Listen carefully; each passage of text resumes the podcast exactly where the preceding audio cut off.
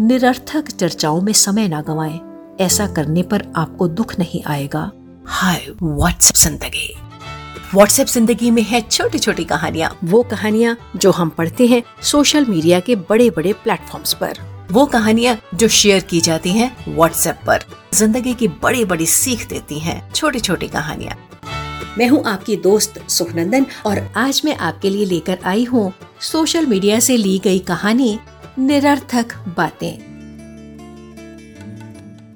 महात्मा बुद्ध समय के महत्व को बेहद अच्छी तरह से जानते थे। वो अपना एक पल भी कभी बेकार नहीं जाने देते थे। एक बार एक व्यक्ति उनके पास आया और बोला, तथागत, आप हर बार विमुक्ति की बातें करते हैं। आखिर ये दुख होता किसे है? और इस दुख को कैसे दूर किया जा सकता है? प्रश्न करने वाले का प्रश्न कोई मायने नहीं रखता था। इसका कोई अर्थ नहीं था। और महात्मा बुद्ध बेतुकी चर्चा में उलझना नहीं चाहते थे। उन्होंने कहा, अरे भाई, तुम्हें प्रश्न करना नहीं आया।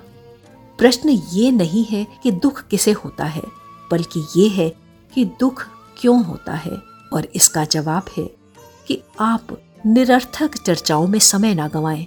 ऐसा करने पर आपको दुख नहीं आएगा। ये बात ठीक उसी तरह है।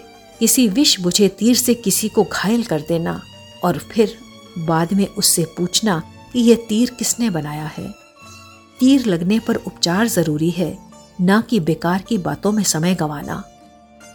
कहानी यही खत्म हुई। साथियों, जीवन में कई बार हम भी तो बेतुकी बातों में अपने समय को गवा देते हैं। समय एक बार चला गया, वापस नहीं आता। समय रहते समय को पकड़ लीजिए। इसे निरर्थक बातों में ना गवाइए। कहानी को सोचिएगा जरा। व्हाट्सएप ज़िंदगी